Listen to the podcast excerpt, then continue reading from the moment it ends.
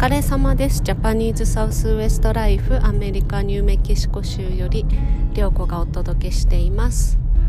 えっと今日も なんかまた午後から雪が降るとか言って今週は暖かくなるっていう予報だったんですけど今日は午後雪が降るということで朝からですねあの今日ホピーのアーティストが何人か来る予定だったんですけどあのもう雪が降ってるから今日は行きませんっていう連絡がね 朝から来たりしてまあ多分これもあのちょっと雪が降って終わる感じだと思うんですけれどもそんな今日でございます。えっ、ー、とアメリカで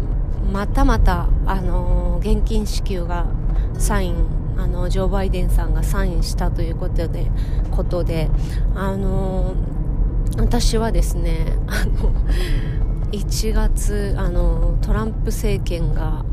あのジョー・バイデン政権になってからですねなんかあんまりニュースを見なくなってですねまあそれそれまではなんかこう何かが起こるんじゃないかっていうのでこう今日は何が起こってるんだろうっていうので見なきゃいけないみたいな感じだったんですけどあのー、今はねなんとなくこう平和な感じが保たれてるので、まあ、ニュースを見なくても、まあ、なんか大きいことは起こらないだろうみたいな感じでニュース見てないんですけれどもそれで気がついたらあのジョー・バイデンさんがその1人1400ドルのあの現金支給の法案にサインしたっていうことで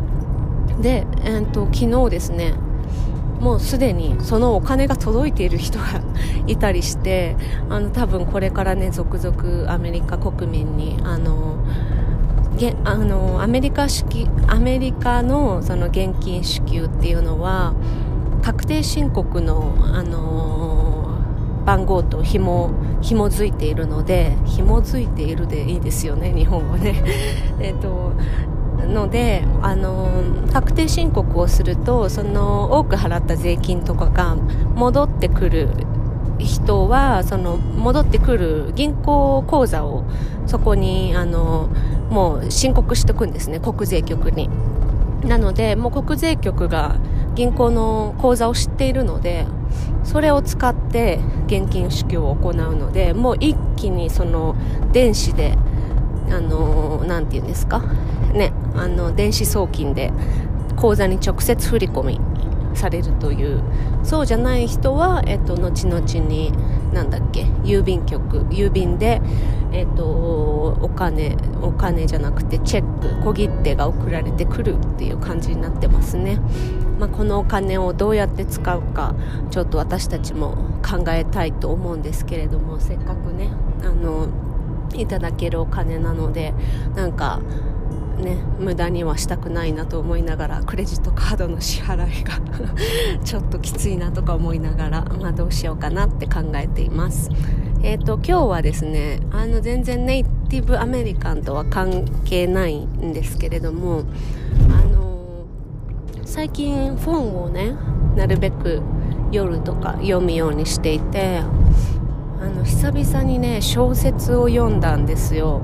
そしたらなんかものすごい面白くてその小説をね紹介したいと思うんですけれどもそれが「えーと、たゆたえども沈まず」っていうタイトルの本で原田マハさんっていう人が書いてる小説ですね。でこの話何かっていうとあのゴッホあの芸術家画家のゴッホとあと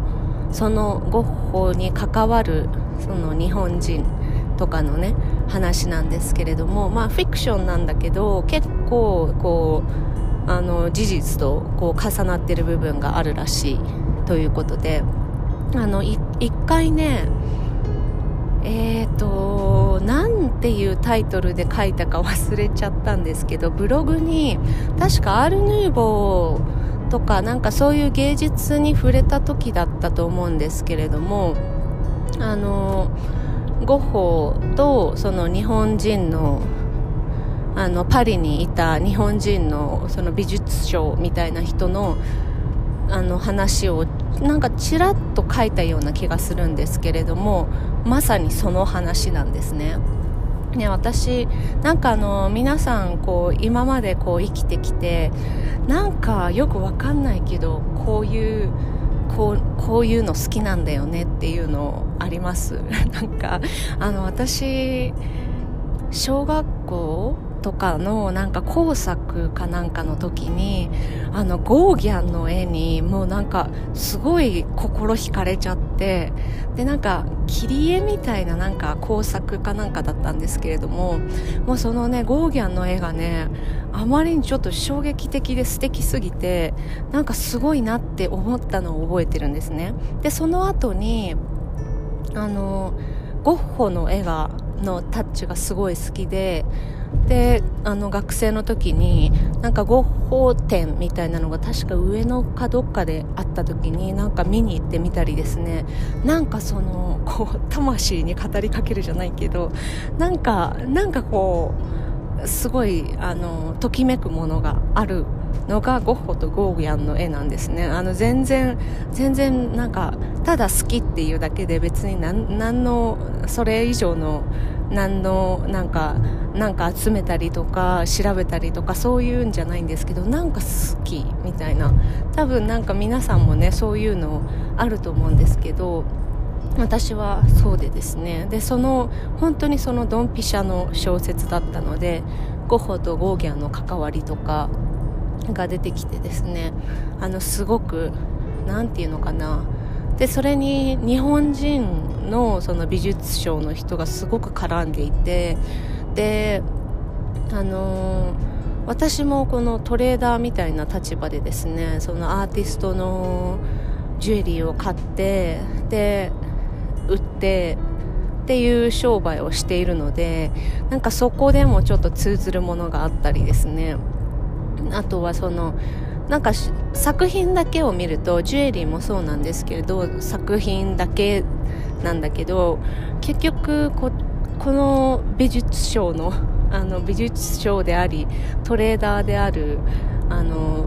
仲介人はそのその人間性も結局なんかケアしてあげないといけなかったりしてあのすごくね何て言うのかなその作品だけにはこうとどまらない裏の背景みたいなのがすごくあのシンクロするものがあってあの一気に読んじゃいました。久々の小説あの皆さん興味があったら読んでみてください。はい。というわけで今日はあ今日もカジノでワクチンの接種が行われていますね。えっ、ー、とそうナバホネーションではねもうえーといくつだったっけな？50%を超えたのかな？確かあのワクチンのね接種の確率が50%を超えたということであのね日本でも少しずつワクチンの供給が始まりそうですけれどもなんとなくね夏ぐらいにはこうもうちょっと人の動きがあのスムーズになっていくのかなっていうなんとなくの予感はしますけれども、まあ、このね1年間のパンデミックのことを忘れずに あの少しずつねあの元に戻っていくといいなと思います。はいというわけでじゃあねバイバイ。